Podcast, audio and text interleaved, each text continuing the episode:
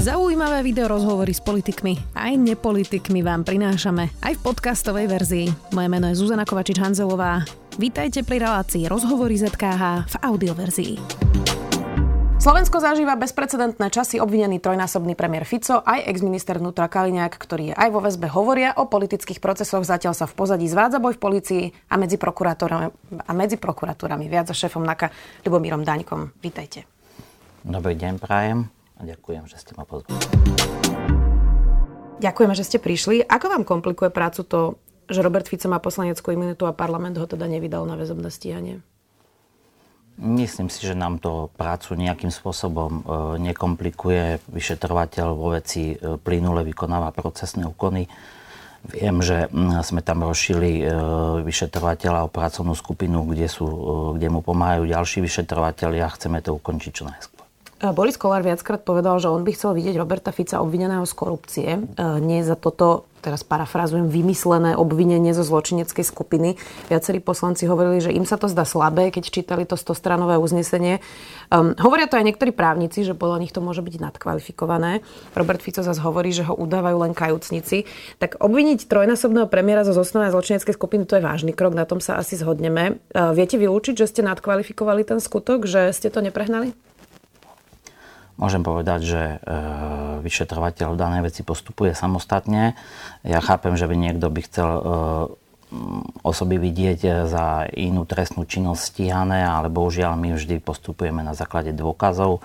Tieto dôkazy vyšetrovateľ vyhodnotil, vyhodnotil ich aj dozorový prokurátor. V podstate sa s nimi stotožnil aj zástupca úradu špeciálnej prokuratúry, pretože e, podali návrh Národnú radu. V podstate v podobnej veci alebo za tie isté skutky e, tam rozhodoval aj e, súdca špecializovaného trestného súdu, ktorý jednoznačne uviedol, že dôvodnosť trestného stíhania je opodstatnená, takže z tohto mi vychádza, že tá nadkvalifikácia e, určite nie je zámerná, ale že je správna. Očakávate, že Robert Kaliňák aj Robert Fico budú namietať aj sudcov, aj prokurátorov, aj vyšetrovateľov. Oni dva roky mali tlačové konferencie, kde mali také tie flipcharty a tam mali rôzne diagramy a vyzerá, že spomenuli naozaj takmer každého, kto to môže mať na stole. Tak toto je e, niečo, čo môže spomaliť celý prípad? Nemyslím si, akože majú na to právo, veď obvinený môže využiť všetky práva, ktoré mu ukladá trestný poriadok, ale pokiaľ by som ja bol vyšetrovateľ, tak to, že ma niekto namieta, nemôže byť dôvodom na zaujatosť, pokiaľ ja nereagujem na tieto námietky. Roberta Kaliňaka zobral súd do väzby aj pre jeho vyjadrenia na tlačových konferenciách, alebo teda verejné vyjadrenia. Vy osobne ste sa stretli už s tým, že takéto verejné vyhlásenia boli kolúzne konanie a súd ich uznal ako dôvod väzby? Nie je to netradičné? Nemyslím si, že tam boli len e, tieto dôvody, e, boli tam aj iné dôvody, e, ale samozrejme ja som sa napríklad stretol s rôznymi dôvodmi, pokiaľ sa bavíme o kolúznom konaní, takže nevylučujem, e, že toto bol tiež objektívny dôvod, e, prečo tak súd rozhodol. Oni mali obaja dosť dlhý čas na to, aby na tlačovkách spomínali, spomínali, že čo chcú. Tak Robert Kaliňák je síce vo väzbe, ale Robert Fico je vonku a tie tlačovky môže robiť aj trikrát denne teraz, ak bude chcieť. Tak nestráca tá väzba Roberta Kaliňáka teraz zmysel? E, samozrejme, vyšetrovateľ sa bude musieť zariadiť tak, aby naozaj to vyšetrovanie bolo plynulé aby nedošlo k nejakému ovplyvňovaniu a nemyslím si, že e, stráca zmysel, pretože, e, pretože e, minimálne jedna osoba je v kolúznej väzbe a tým pádom sú tam nejaké stiažené podmienky na to, aby sa mohli spolu dohovárať. Samozrejme, my musíme rešpektovať to, že Národná rada Slovenskej republiky nedala súhlas na to, aby mohol byť posudzovaný dôvody väzby u druhého obvineného. Robert Fico po výsluchu zosmiešňoval vyšetrovateľa a povedal, dozvedeli sme sa, že ani vyšetrovateľ netuší, v čom spočíva naše obvinenie. Potom ešte hovoril, že vyšetrovateľ nevie po anglicky a pritom je v spise veľa anglických komplikovaných výrazov a preto hovorí, že to celé podľa neho písal Daniel Lipšic. On čučal a pozeral na mňa ako vír, bol úplne mimo, povedal Robert Fico o vašom vyšetrovateľovi. Tak ako ten výsluch prebiehal z vašej perspektívy? Tak e, nebudem sa vyjadrovať e, k pánovi Ficovi, čo uviedol, ale musím povedať, že e, jednoznačne to uznesenie písal vyšetrovateľ, písal ho dlhšiu dobu. za tým si aj on stojí, aj to takto povedal. To, že používa nejaké anglické výrazy a že nerozumie anglický jazyk, to nevylučuje, že tie výrazy nemohol použiť. A čo sa týka, čo sa týka že, že sa nedal vtiahnuť vyšetrovateľ do nejakej diskusie na procesnom úkone a že bol ticho, tak je potrebné uvieť, že že vyšetrovateľ nemá čo komunikovať e, s obvinením a polemizovať pri výsluchu. Jednoducho má osobu poučiť, dať jej možnosť sa vyjadriť e, a, a v podstate e, na otázky, respektíve e, tá možnosť je zo strany obvineného, aby sa vyjadrovala neopačne. Mhm. Čiže v podstate e, sa ako keby nenechal v, vohnať do nejakého dialogu. Rozumiem tak. tomu správne, hej? No, jasne. Vám prácu Štefan Hamran svojou komunikáciou. On dopredu hovorí, že idú obviniť, že idete obviniť koaličného poslanca. Uh, hovorí, koľko na kom ste robili. Uh, nemal by byť zdržanlivejší? Nekomplikuje vám to? Ja si myslím, že má veľmi, dob- veľmi dobrú komunikáciu vo vzťahu k verejnosti, vie podať e, tie informácie tak, aby e, obyčajní ľudia tomu podali. Ja si myslím, že nám to vôbec nekomplikuje. Čo sa týka tej e, otázky, že mal niečo povedať, e, treba povedať, že to povedal na neverejnom e, zasadnutí Národnej rady na výbore s tým, že v podstate e, bolo mu vytýkané, že NAKA e, obvinuje len opozičných poslancov a on tam začal menovať e, koho všetkého. Sme obvinili, že sme obvinili sudcov, prokurátorov, že sme obvinili policajtov, že sme obvinili aj guvernéra Národnej banky a že obvinujeme aj kolečných poslancov a spomenul, že sa chystáme obviniť kolečného poslanca a v podstate tu treba povedať, že jednoznačne sme potom vyšli s tým von, nemenovali sme o koho išlo, ale jednoznačne sme povedali, že to obvinenie už bolo. Čiže on o tom vedomosť preto mal, pretože to obvinenie bolo, myslím si, že v ten istý deň, ako bol obvinený Fico a spol, E, len bolo v procese doručovania. Mm. A ja som mu to osobne hovoril, že e, znesli sme obvinenie s tým, že je to v procese doručovania a on sa tak neurčito vyjadril, že, že e, je to v procese v podstate doručovania, že to budeme obviňovať. Jasné. Ale Nebolo osoba... pre vás lepšie, keby to povedal neskôr, lebo dáva to potom do ruky argument, že toto celé môže byť nejaký chystaný komplot. Poslanec Borgula hovoril, že teda sa to dozvedel z médií a ešte mu to nedoručili, potom sa mu to doručilo v piatok, myslím, ak nám správne hovoril túto informáciu. Tak či by pre vás nebolo lepšie, keby Štefan Hamran to nepovedal v ten deň? Eh, povedal to na neverejnom zásadnutí na Národného výboru, takže, eh, takže z toho dôvodu eh, to nemalo kam ujsť, ale bohužiaľ aj tam sú ľudia, ktorí to asi povedali vonku a už sme nechceli ako policia vyzerať blbo, že sme, že sme jednoducho, že by sme nedali žiadnu informáciu. Takže sme dali informáciu len takú, že sme vôbec nekonkretizovali, o koho ide. A chceli sme si počkať na doručenie uznesenia, a bohužiaľ nevieme odkiaľ, e, lebo tých strán tam bolo viacej, čiže e, môžeme e, len predpokladať, že mm, došlo k, že médiá sa nejakým spôsobom dozvedeli. Tak inak, keď niečo povie policajný prezident na výbore, tak síce je neverejný, ale vždy sa to môže dostať von, lebo to sú politici, nie? Tak s tým mohol rátať Štefan Hamran. Jasne, ale chcel poukázať na to, že, e, že tu nie sme, e, že ideme len po opozícii, ale ideme po každom. Platí zásada padni komu padni, takže z tohto dôvodu e, to takto uviedol, ako to uviedol. Rozumiem. Poďme aj k zásahu NAKA na okresnom súde Bratislava 3 pre divákov. Len krátko vysvetlím. NAKA teda prišla na súd, aby sa dostala k utajovanej prílohe spisu, podľa ktorej chcela inšpekcia obviniť dvoch kľúčových svetkov Beňa a Maka. V tej utajovanej prílohe mali byť informácie dodané od tajnej služby, ktoré súdkynia vlastne zmietla zo stola, nezobrala ani jedného z nich do väzby. Vy ste sa k tej utajovanej prílohe nakoniec nedostali, hoci ste na súde boli dva dní za sebou. Tak najprv prvá otázka. To sa tu teraz bude bojovať o to, kto bude mať aký spis, aby sa ním nemanipulovalo na nejakých zložkách procesných, napríklad na prokuratúre? Musím vás opraviť, my sme sa k tej utajovanej skutočnej písomnosti nakoniec dostali, takže mali sme dostali ste sa až potom, čo bola na Krajskej prokuratúre v Bratislave, ktoré nedôverujete. Čiže ešte mám potom ďalšie otázky, že či ste si istí, že tá príloha vyzerá tak, ako vyzerala na súde.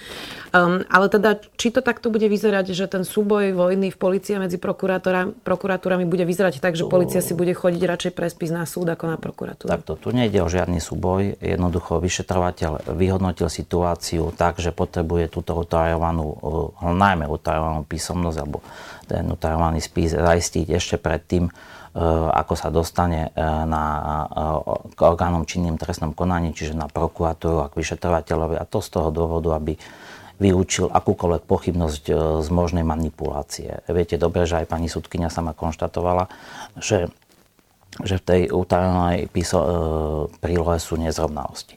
Z toho dôvodu sa rozhodol, že v podstate pôjde na súd a tam ju zaistí. Musím povedať, že takýto úkon je bežný úkon. My takýchto úkonov denne vykonáme možno aj stovky. E, ja v tom nevidím žiadny problém. Problém vidím v tom, že to možno, že súdy trošku e, zma,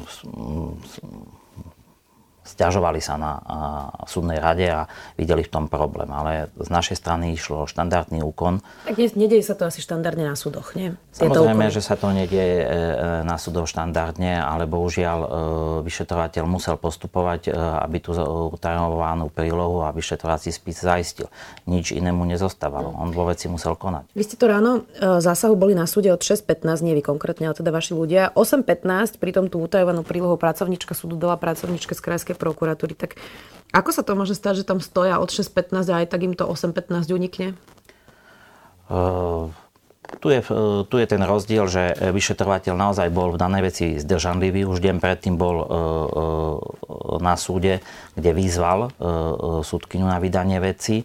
Tá tú výzvu neakceptovala, takže z toho dôvodu sa rozhodol, že spraví vlastne e, príkaz na domovú prehliadku či na prehliadku iných priestorov, vyžiadal si súhlas e, dozorového prokurátora. No a v podstate ešte v ten večer e, sa dostavil opäť na súd a bolo mu povedané, že na druhý deň to vybavia k spokojnosti, takže bol v tejto veci zdržanlivý už, už ten deň mohol vykonať prehliadku a nevykonali ju. Z toho dôvodu považujeme je to jeho postup, možno, že niektorý vyšetrovateľ e, konal, by konal ináč, ale bohužiaľ e, dôverovali sme a mali sme dôveru v súdy, že ráno, keď príde predseda súdu, že, e, že nedôjde k tomu, že po, poza náš chrbát sa táto písomnosť utajovaná dostane preč. Prečo si myslíte, že sa to stalo? Prečo si myslíte, že súd nespolupracoval s vami a poza váš chrbát, ako hovoríte, tak to do je otázka na súd. Ehm, nechcem tu špekulovať alebo nejaké špekulácie. Jednoducho súd ehm, pravdepodobne chcel vrátiť ehm, písomnosti, odkiaľ, od, od, odkiaľ prišli. Jednoducho dostali z krajskej, krajskej prokuratúry, takže chcel to vrátiť späť a my to musíme rešpektovať, že, že k tomu došlo. Bohužiaľ nepovažujem to za šťastné, ak vyšetrovateľ naozaj je zdržanlivý, nechce nadmieru zasahovať do práv iných osôb a pri nejakej dohode dojde k tomu, že tá utajovaná príloha je zobratá v podstate poza chrbát vyšetrovateľa preč. Pri tom súdu bolo zrejme, že proku, či vyšetrovateľ už má vydaný príkaz na prehliadku iných priestorov, respektíve súdu. Je pravda, že ste po tejto akcii vydali usmernenie pre policajtov, ako majú takéto úkony robiť, aby sa predchádzalo takýmto, ja to asi nazvem chyba. Keď vám to uniklo, asi to bola chyba. Vydal som ja usmernenie policajtom k tomu, aby keď e, začnú e, e, vykonávať nejaký úkon, aby ho vedeli dokončiť. To Čiže je vlastne... boli ráznejší, rozumiem tomu správne? V podstate áno. Predseda súdu FIT podal stiažnosť na súdnej rade, to už ste spomínali. Uh, opisuje v nej, že vaši policajti boli vraj arogantní a neslušní, že vyvíjali nátlak na pracovníkov súdu. A vyčíta vám aj to, že keď vám zákonná súdkynia Halvoňová nedala ten spis deň predtým, prišli ste za iným súdcom večer, ktorý mal teda službu a nebol kompetentný na vydanie spisu. V žiadosti pre súdnu radu píše aj to, že podľa trestného poriadku nie je možné vydať policajtom listiny alebo veci, na ktorých obsah platí zákaz výsluchu, napríklad utajované skutočnosti alebo skutočnosti, o ktorých sa súdca dozvie počas výkonu výkonu funkcie. Tak mali ste teda podľa trestného poriadku právo žiadať vôbec tieto prílohy? Samozrejme, že sme mali na to právo. Trestný poriadok nám to jasne uvádza, že vyšetrovateľ má právo každú osobu vyzvať na vydanie veci, e, aj túto osobu poučiť, e, že táto osoba výzve nemusí vyhovieť, ak je tam zákonná prekážka. Tu treba povedať, že pani Halvoňová na e, tej výzve e, e, alebo tomu poučeniu, aj keď bola poučená, v podstate na ňo nereflektovala, neodvolávala sa na žiadnu zákonnú prekážku. V podstate len na výzvu napísala, že spis nevydá a vráti ho odkiaľ prišiel s tým, že tá zákonná prekážka v podstate slúži na to, aby chránila tých osvo- tie osoby, ktoré, voči ktorým výzva smeruje ale my vždy pred každým úkonom musíme takúto výzvu dať a pokiaľ nedojde k vydaniu veci, aj preto, že je tam zákonná prekážka, tak potom vyšetrovateľ má právo takúto vec odňať, e, či už e, na základe e, príkazu na odňatie veci alebo príkazu na prehliadku iných priestorov. Treba povedať, že príkaz na prehliadku iných priestorov v podstate v sebe zahrňa dve inštitúty, a to je inštitút vydania veci a inštitút odňatia veci. Takže e, tento postup bol podľa mňa v súlade v zákonom a treba povedať, že e, aj dozorový prokurátor, e, e, ktorý má právo kontrolovať alebo je povinný kontrolovať postup vyšetrovateľa, tak konštatoval, že že v tomto prípade nedošlo k žiadnemu porušeniu. Čo sa týka čo sa týka nejakej arogantnosti, tak e, tu musím povedať, že práve z postupu vyšetrovateľa, pokiaľ podľa mojich vedomostí viem, že e, boli slušní. Jednoducho z našej strany, e, z našej strany tam žiadna arogancia nebola. Mm-hmm. Práve, že naopak mal som informácie ešte predtým, ako to celé bolo zmedializované, že zo strany súdu tam boli nejaké, nejaké by som povedal, nevhodné správanie niektorých pracovníkov. A neviem, čo ste sa ešte pýtali. E, no, skúste mi povedať, že totiž čo, problém všetkých týchto vyšetrovaní a tých, ja neviem, nazvime to kontraakcií, alebo ako to vlastne nazvať je, Eh, že keď to bežný človek sleduje, tak vôbec nerozumie, čo sa deje. Lebo každá zo stran hovorí niečo opačné a v podstate to vždy zostane len na tom, že komu je kto viac sympatický, tak tomu verí. Tak skúste mi povedať z vášho pohľadu, pre bežného človeka, ktorý nepozná tieto detaily, presne tie úkony, že čo sa to vlastne tam udialo.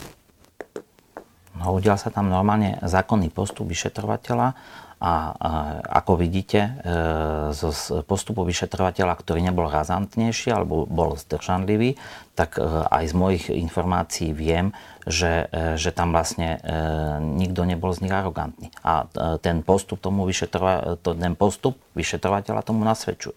Veď ten vyšetrovateľ vyzval pani sudkyňu, ona výzve nevyhovela, on sa stiahol, odišli preč, prišiel znovu na súd, tu treba povedať, že nikto nikoho neobchádzal, pretože e, keď už sa e, vyšetrovateľ s pracovníkmi dostavil na súd e, a chcel vykonať vlastne, alebo chcel pristúpiť k vykonaniu prehliadky, tak e, jednoznačne kontaktoval aj predsedu súdu. Ten sa odmietol na súd dostaviť, e, medzi tým bol kontaktovaný aj sudca pre prípravné konanie, ten sa na úkon dostavil, zase sa komunikovalo s predsedom súdu. Nám je v podstate jedno, či tam príde štatutár súdu, alebo či ten poverí niekoho, kto má byť e, prítomný pri úkone, lebo lebo my môžeme vykonávať prehliadku aj s osobami, ktoré sú poverené na, na tento výkon prehliadky. Čiže ja v tom úplne nevidím žiadny problém. A tu chcem povedať, že naozaj sudca pre prípravné konanie bol úplne slušný. E, dohodli sa s vyšetrovateľom, e, že ráno to doriešia. E, vyšetrovateľ, aj keď mal právomoc túto prehliadku vykonať, tak od nej ustúpil. Takže na jednej strane je vytýkané, že vyšetrovateľ bol arogantný a na druhej strane v podstate až nadmieru zdržanlivý. Tak to sa trošku bije mi. Keďže tá utajovaná príloha bola už potom na krajskej prokuratúre, ktorej mimochodom generálny prokurátor odobral tento prípad a presunul ho do Košíc e, v záujme garantovania objektívnosti, e, ako viete, či s tou prílohou teda niekto nemanipuloval, kým sa dostala k vám? Vy vlastne neviete garantovať, že či to, čo máte v rukách, je to isté, čo bolo na tom súde, kde ste to nedostali, nie? Vieme, to, vieme si to porovnať e, s tým, e, čo vyšetrovateľ získal e, predtým, či už výsluchmi vypočúvaných osôb alebo listinami. A, a oni niečo, nemôžem hovoriť presne čo, ale oni niečo vypovedali a to vieme si potvrdiť, či to tam je alebo či to tam nie je a podobne. Takže, sa s tým? Podľa mojej vedomosti nie. V podstate už nikto z vás netojí, že vy nedôverujete krajskej prokuratúre a snažíte sa smerovať veci na úrad špeciálnej prokuratúry. To sa ako dá takto dlho fungovať? Dúfam, že nie je dlho. Stále platí, že teda nedôverujete kraj, Krajskej prokuratúre v Bratislave? Ja nikdy nehovorím takto, že nedôverujem Krajskej prokuratúry. To som ja nikdy nepovedal. Je potrebné inštitúciám dôverovať. E, sú tam aj prokurátori, s ktorými bežne spolupracujeme ďalej. Nie sú v podstate žiadne problémy, takže ja by som to nekonkretizoval na nejaký úrad alebo na nejakú inštitúciu. Skôr možno, že máme výhrady voči niektorým prokurátorom.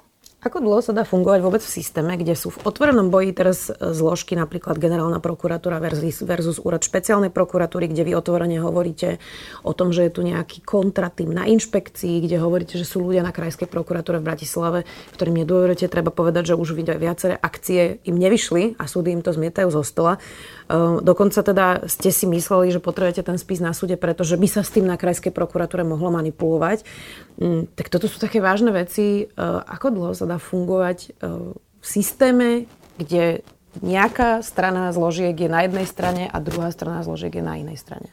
Ja si myslím, že keby si každý plnil to, čo má plniť, tak sa to veľmi rýchle vyrieši. My sme si aj povedali, že my ďalej pôjdeme vo vyšetrovaniach ďalej, nebudeme sa tým zaoberať a ak z inej strany sú možno aj nedôvodné stíhania voči nám, alebo či už za účelom podľa mňa zastrašiť vyšetrovateľov, alebo za účelom, aby došlo k nejakému pozastaveniu vyšetrovania, tak na to nebudeme reflektovať. A tá druhá strana v podstate začala nás vyšetrovať eh, s tým, že sme mali máriť nejaké vyšetrovania. Do dneska sa nič nepotvrdilo a ja dúfam, že, eh, že to nebudú naťahovať, že to uzatvoria čo, uzatvoria čo najskôr. Čiže je to v podstate na ich strane, aby sa s tým vysporiadali čo najskôr. Ale mm, vidím, že z ich strany tie vyšetrovania viaznú. Lucia Žitňanská bola v tomto štúdiu minulý týždeň, bývalá ministerka spravodlivosti a hovorila, že e, ju veľmi hnevá, že sme nepristúpili k nejakej hĺbšej debate o reforme inštitúcií, napríklad o väčšej kontrole SIS, o reforme policajnej inšpekcie, pretože to nemôže stať iba na nejakých konkrétnych ľuďoch, ktorí sú v konkrétnom čase vo funkcii, že by tie inštitúcie sme mali posilňovať. A takisto hovorila, že si myslí, že možno by sme SIS mali postaviť na novo. Tak teda mali by sme hlbšie pristúpiť k nejakým e, kontrolným mechanizmom práve tajných služieb alebo teda nejaké reforme policajnej inšpekcie? Musím povedať, že vždy je to o ľuďoch, akí ľudia sú, to, sú tam, akí sú dosadení, či sú čestní, či sú poctiví. V podstate môžeme zmeniť systém, ako chceme, keď tam budú raz e, ľudia, ktorí, e, ktorým nezáleží na spravodlivosti, tak nikdy nedosiahneme ten výsledok. A mm, spravodajským službám je veľmi ťažko sa vyjadrovať, pretože nikdy som v nich nepôsobil, ale tiež mám pocit, že tá kontrola by mohla byť vyššia. Sudca Fidinek prezradil celú vašu akciu vlastne práve tým podaním na súdnu radu, e, kde sa snažíte odhaliť nejakú organizovanú skupinu, ktorá teda by mohla robiť komproakcie proti vyšetrovaniam korupcie. Tak je to tak, že v podstate vám sudca FID vyzradil, že sa snažíte odhaliť skupinu okolo Petra Košča a na SIS a inšpekcii? Neviem, či e, on konkretizoval, o akú skupinu ide. E, Dalo sa to, to z toho odvodiť. Tak, ale nepovedal to takto, takže ani ja sa k tomu bližšie vyjadrovať nebudem. V podstate povedal, že máme začaté vyšetrovanie za založenie, zasnovanie a podporovanie zločineckej skupiny, čož, e, čož nám takto ani neprekáža. Čiže ne, neskomplikoval vám situáciu? Podľa mňa nie. Poďme aj na staršie prípady. Kauza Gorila už dosť dlho traumatizuje Slovensko, konkrétne teda od decembra 2011. E, Dušan Kováčik mal na stole ako špeciálny prokurátor práve spis Gorila roky. Hovoril, že už je skoro na konci. Naposledy to hovoril v 2019. Sluboval verejnosti roky, že keď sa to uzatvorí, tak verejnosti celý spis ukáže e, a povie teda, že čo sa našlo a nenašlo. Čiže koľko ešte budeme čakať na nejakú bodku, akákoľvek e, by už bola tá bodka? Nechcem tu dávať nejaké záväzné termíny, pretože je potrebné uvieť, že v roku 2020 došlo v podstate k výmene celého týmu, tí pôvodní vyšetrovateľia a operatívni pracovníci, ktorí na prípade od roku 2011 či 2012 pracovali, v podstate už policii nepracujú. Z toho dôvodu sa vyšetrovateľia, ktorí na prípade e, pracujú, teraz museli oboznámiť s tým množstvom dôkazov a tých listinných materiálov, ktoré sa za tie roky nahromadili, čiže viete si predstaviť, že aký to je veľký materiál a v podstate e, vo veci musia rozhodnúť. Ja viem, že máme tam e, skutok jeden, kde sú obvinené dve osoby. E, čakalo sa tam na znalecké dokazovanie z odboru ekonomia. Bolo mi povedané vyšetrovateľom, že ako náhle k tomu dôjde niekedy pár mesiacov, tak by tento prípad mohli ukončiť. Dúfam, že sa nevyskytne nič, čo tomu bude brániť a potom máme tam 8 e, prípadov, ktoré sú stíhané vo veci. Čiže nie, nie je tam nikto obvinený a ja teraz naozaj neviem povedať, že za akým výsledkom. Ono, problém pri kauze Gorila bol aj to, že sa vlastne nedali dohľadať tie toky peňazí v schránkových firmách. Skončí to, hoci teda celé Slovensko počulo tú nahrávku tým, že skutok sa nestal? Predpokladám, alebo dúfam, že nie. Pevne verím, že sa s niektorými skutkami e, vyšetrovateľia vysporiadajú, ale e, skôr e, mám pocit, že by tam mohli byť niektoré premlčané. Jednoducho sám vidím, že ten odstup času, kedy sa mal skutok stať, kedy sa mal vyšetrovať, on v podstate sa mal vyšetrovať ešte niekedy prvýkrát, keď obzrel svetlo sveta neviem teraz v ktorom roku sa bavíme, 2007-2008, je bohužiaľ polutovania hodné, že sa vtedy toto nevyšetrovalo. A potom v 2012, keď to vyšlo najavo a vyšetrovateľia neboli schopní do dnešného dňa vzniesť obvinenie konkrétnej osobe, tak sám si viem vypočítať ako vyšetrovateľ, že môže sa stať, že niektoré skutky budú premlčané. Takže ja som sám zvedavý, ako sa vyšetrovateľia s týmto popasujú, ale budem trvať na tom, aby to naozaj uzatvorili, či už takým alebo onakým spôsobom. Máme tu aj kauzu emisie, máme video, kde Jan Počiatek hovorí Dobroslavovi Trnkovi, že Slota bol král, že oholil ešte aj Fica a spravil to za jeho chrbtom. Inak konateľ firmy v kauze emisie bol Rastislav Bilas, ktorého našli mŕtvého v jeho vile. Mali ste ho niekedy v najbližšej dobe vypočúvať? Viete čo, nemám takú informáciu, eh, ani som sa na to nepýtal, takže neviem vám k tomu takto povedať.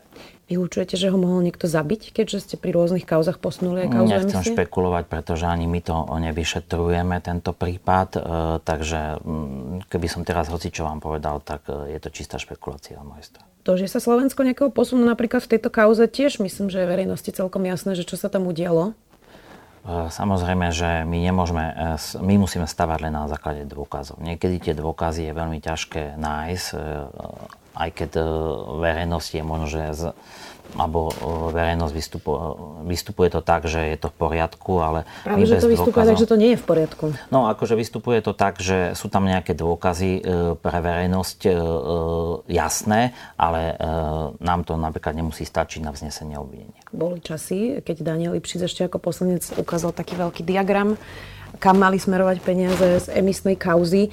Tam to vyzeralo celkom podrobné, čiže mm, toto všetko nahráva ako keby verejnosti pocit, že už tieto kauzy sa dali bokom a že sa nikdy nedožijeme spravodlivosti e, ani po toľkých rokoch, hoci všetci vieme, že ako približne sa to asi udialo. Musím povedať, že e, e, tá kauza bola predtým vyšetrovaná, bola daná bokom, ako vy hovoríte, alebo bolo trestné stíhanie zastavené alebo prerušené, teraz vám nepoviem, ale je opäť na stole. Jednoducho vyšetrovateľia sa s touto kauzou ďalej zaoberajú a pevne verím, že sa im e, podarí e, dostať ju ďalej dôkazne, tak aby mohli ďalej postupovať.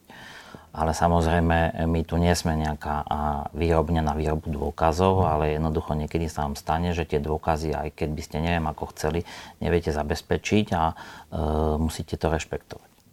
Dožije sa Slovensko nejakého posunu aj v tých úplne starých kauzách, ako je napríklad vražda Roberta Remiaša. To je predsa rovnako podstatné vyšetriť, či náhodou nezabili štátne orgány, nezavraždili štátne orgány spojku Oskara Feďvereša, e, že či to nebolo teda e, pod vedením SIS Vladimíra Alexu, e, Ivana Alexu a Vladimíra Mečiara, tak má vôbec ešte nejakú nádej matka Roberta Remiaša, že sa posunie vyšetrovanie práve vraždy Roberta Remiaša?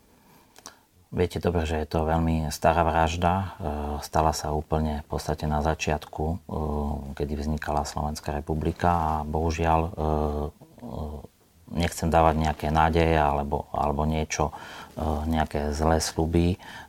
Do dneska nebolo možné vzniesť obvinenie konkrétnej osobe. Vec, vec je síce vyšetrovaná na ďalej, ale čaká sa tam na právnu pomoc a neviem, či výsledky právnej pomoci, pokiaľ by aj boli e, vykonané, e, či by nás niekde ďalej posunuli. Takže e, obávam sa, že, že skôr podľa môjho názoru, ale ja som naozaj dôkazy v tejto veci nevidel, nikdy som túto vec nevyšetroval, takže veľmi ťažko sa mi je vyjadrovať k tomu, ale vzhľadom na odstup času myslím si, že, že to nebude vyšetrené, ale to je len môj názor. Vieme sa posunúť ďalej nejakej spravodlivosti a boji proti korupcii, ak presne napríklad tieto veci, ktoré som vymenovala, nemáme uzatvorené, ak spoločnosť má pocit, že sa tu diali zločiny, naozaj vážne zločiny a že to celé ide do stratená po roku. Ja nehovorím, že je to vaša vina, vy ste tam prišli až teraz, eh, ale vieme sa vôbec pohnúť ďalej bez toho, aby sme sa nejako vysporiadali práve s takými vážnymi vecami, ako je vražda Roberta Remiaša alebo emisná kauza? Ako, uh, musím povedať, že aj policia sa nejakým spôsobom vyvíja, uh, jednoducho sa tiež posúva ďalej uh, a jednoducho musíme rešpektovať aj tie zákonitosti toho, že uh, časom nám dôkazy ubúdajú. Obhajcovia hovoria, že čas lieči. Jednoducho čím dlhšie eh, uplynie čas od spáchania skutku, tým je ťažšie tieto dôkazy získať a není to jediná vražda, ktorá sa nám nepodarila vyšetriť. Eh, musíme sa s tým zmieriť. Zatiaľ, možno, že sa nám to podarí, treba poukázať na iné prípady, ktoré boli veľmi staré a, a podarilo sa s nimi pohnúť ďalej. A musíme to takto brať, že ako to je jednoducho, ja verím, že sme úplne v inej dobe, e, že jednoducho e, aj tým, že naberáme na Národnú kriminálnu agentúru tých najlepších vyšetrovateľov a za čo im chcem poďakovať, lebo naozaj robia veľmi veľa, že sa nám, e, budú poda- že sa nám podarí ťažké prípady vždy dotiahnuť do konca. Čo napríklad vražda Daniela Tupeho. Viackrát ste hovorili teraz v posledných mesiacoch, že máte nejaký posun, ale zatiaľ sme sa nedozvedeli, že aký. Tak toto je napríklad vražda, ktorú vyriešite. A aký tam teda je posun? To tiež už traumatizuje e, Slovensko a Bratislavu teda naozaj dlhé roky. Áno, súhlasím s vami. Je to tiež stará vražda z roku 2005 roku, ale naozaj máme posun v tom, že že sme zistili v podstate okruh e, všetkých osôb podozrivých, ktoré e, na, danej, na danom skutku e, mohli participovať. A v podstate zbierame ďalej dôkazy a ja verím, pevne verím, že sa nám táto vražda podarí, že sa nám túto vraždu podarí objasniť. Boli to neonacisti? Boli to ľudia okolo piťa? Nebudem ja špekulovať, lebo naozaj, aby som nezmaril nejaké dôkazy, ktoré sú stále v prebehu dokazovania. Táto vec je, takže Môžem len, e, môžem len e, vylúčiť, že to neboli Piťovci. Neboli to Piťovci. Veľa sa hovorí o tom, že vláda musí vydržať, aby dobehli e, práve trestné stíhania, na ktorých pracujete. Hovoria to mnohí politici v koalícii, naznačuje to aj Štefan Hamran. Naozaj vaša práca stojí na tom, kto je v koalícii a aká je vláda? Ja si to nemyslím. V podstate tie veci, ktoré sú už v behu, už som sa k tomu aj raz vyjadril, e, pokiaľ e, sú tam obvinené osoby, a je tam nejaký dozor, e, e, je potrebné, aby tieto veci dobehli, e, aby o nich rozhodol súd spravodlivo, bez toho, aby sme očakávali akýkoľvek výsledok, či to bude oslobodzujúci. Rozumiem, ale skôr sa pýtam na to, čo hovorí aj Robert Fico, že ak vyhrajú voľby a vrátia sa, tak oni urobia revíziu všetkých týchto prípadov, ktorí sú podľa neho nejaké politické, politický zápas a politické stíhania. Um, tak teda stojí vlastne nezávislé vyšetrovanie na tom, či sa vráti alebo nevráti smer? Nebudem sa ja vyjadrovať e, jednoducho k politikom, že čo si oni myslia. Ja uh, žijem v Slovenskej republiky, kde, kde, republike, kde platí nejaký právny stav. Uh, každý, kto chce robiť nejaké revízie, musí to robiť zákonným spôsobom, čiže musí podať odvolanie, dovolanie, uh, podne na ústavný alebo iný súd. Takže ako keď to niekto myslí takýmto spôsobom, tak samozrejme má na to plné právo. Aká je atmosféra medzi vašimi ľuďmi na NAKE? E, veď predsa štyria vaši ľudia, alebo traja vaši ľudia boli aj vo väzbe. Napríklad aj vyšetrovateľe Juha sa teraz obvinili za to, že uh, urobil v podstate zákonné odposluchy na polovníckej chate, ktoré sú už pripustené súdom. Uh, tak tak je tam atmosféra strachu medzi vyšetrovateľmi? Boja sa, že ako, ako to dopadne v prípade, že by napríklad sa zmenila aj vláda? Tak není to podľa mňa u nich ľahké, pretože e, pracujú ďalej, ale e, e, s tým, že sú stíhaní a sú stíhaní podľa nich neoprávnene. Takže... Či to nemá efekt aj na ostatných? Určite nejaký efekt to má. Máme vyšetrovateľov, ktorí nechcú na tých exponovaných prípadoch pracovať. S tým, som, tým sme sa stretli, takže podľa mňa má to aj nejaký efekt v podstate odstrašujúci alebo zastrašujúci. Ako dosiahnuť stav, aby policia pracovala ako má, bez ohľadu na to, že kto je vo funkcii, kto je vo vláde, aká je atmosféra spoločnosti, aby to prosto fungovalo nezávisle tak, ako má. Čo tomu ešte chýba? Ťažká otázka. E, samozrejme, e, nesmieme e, bezdôvodne alebo bezdôvodne mm, obviňovať alebo zastrašovať vyšetrovateľov, pokiaľ si robia svoju prácu to naozaj neprispieva k tomu. Naozaj, e, ak e, inšpekcia alebo prokurátora je toho názoru, že sa policajt niečoho dopustil, tak e, musia úplne zdôvodniť aj logicky, že čoho a akým spôsobom. Tie rozhodnutia pre mňa nie sú ani logické, ani zdôvodniteľné. Čítal som si rozhodnutie, kde bol obvinený pán Juhás a v podstate môžem povedať, že ja som sa s takýmto rozhodnutím nestretol za 16 rokov v podstate zneužiť právomoc verejného činiteľa tým, že e, mali by tam vykonané odposluchy. Vyšetrovateľ nikdy nemá právo môcť nariadiť odposluchy. Mal tam dozor prokurátora aj rozhodnutie súdu? No, tam je presne tak. E, tieto subjekty sú nepovšimnuté vôbec. E, samozrejme je mu tam vytýkané aj, aj to, že, že v podstate odovzdal e, časti e, na záznamov inej, prokurátor, inej, inej prokuratúre, pretože sa domnieval, že, že to môže pomôcť inej trestnej veci. E, to je mu kladené za vinu, čo je u mňa úplne nonsens, lebo vyšetrovateľ je povinný, e, ak e, v rámci svojej trestnej veci zistí nejaké skutočnosti, ktoré by mohli pomôcť do inej trestnej veci, tak je v podstate povinný to oznámiť inému vyšetrovateľovi a za to je pán Juha stíhaný a tých tých nuánc v tom uznesení je strašne veľa. Čiže z tohto dôvodu e, nechajme, aby vyšetrovateľia pracovali e, a samozrejme, ak sú nejaké podozrenia, že sme sa mali niečoho dopustiť, e, tak mali by byť vyšetrené, ale ako vidíte, zatiaľ ani jedno, jeden skutok nebol nikomu dokázaný. Asi viem, čo mi na to poviete, ale teda mm, Maro Žilinka veľmi rád hovorí, že on je teda na strane zákonnosti. Mm, vy ste popisovali, čo sa deje na Krajskej prokuratúre v Bratislave. Pán Juhás má prípad na Krajskej prokuratúre v Nitre. Tak teda stojí generálna prokuratúra na strane zákonnosti, ako hovorí Maro Žilinka? Tak ja dúfam, že e, stojí, ale na druhej strane sú tu naozaj vážne pochybnosti o tom, že, e, že ako Krajská prokuratúra koná, napríklad, či už v Nitre alebo v Bratislave, a keď je na strane zákonnosti, tak ja sa potom pýtam, že napríklad podali sme trestné oznámenie na pána Kalavského asi pred rokom a to trestné oznámenie nie je rozhodnuté do dnešného dňa. Mm, vyšetrovateľ by mal 30-dňovú lehotu e, na to rozhodnutie. Ja chápem, že to sa v 30-dňovej lehote nedá rozhodnúť, ale zase už pomaly rok e, v nerozhodnuté veci niekto koná alebo nekoná a generálny prokurátor by potom sa na taký prípad mohol pozrieť a povedať, že či to je v poriadku alebo nie. A takýchto vecí by sme potom mohli uh, nájsť viacero. Má Maro Žilinka vašu dôveru? Štefan Hamran povedal, že nemá. U ňoho. Ja nebudem takto uh, sa vyjadrovať ku konkrétnym osobom. Ďakujem veľmi pekne, že ste si našli čas. Budeme to samozrejme všetko podrobne sledovať. Aj vašu prácu, aj to, ako to bude ďalej pokračovať. Šéf-naka, Lubomír Daňko. Ďakujem. Počúvali ste podcastovú verziu relácie Rozhovory ZKH. Už tradične nás nájdete na streamovacích službách, vo vašich domácich asistentoch, na Sme.sk, v sekcii Sme video a samozrejme aj na našom YouTube kanáli Denníka Sme. Ďakujeme. Aj vy máte pocit, že história je divadlo, ktoré sa stále opakuje, len občas mení obsadenie a kulisy? Alebo skôr pozeráte na minulosť ako na mnohovrstevnú skladačku a záhadu, ktorá vás vťahuje a láka objavovať neznámy svet? Alebo sú dejiny len výmyslom tých, ktorí o nich hovoria? To je len zo pár otázok, o ktorých budete premýšľať pri počúvaní pravidelného podcastu Dejiny denníka Sme. Odpoveď vždy nedostanete, ale už hľadanie a objavovanie je zážitok. Moje meno je Jaro Valent a každú nedelu sa spolu s hosťom vydávame na túto poznávaciu cestu.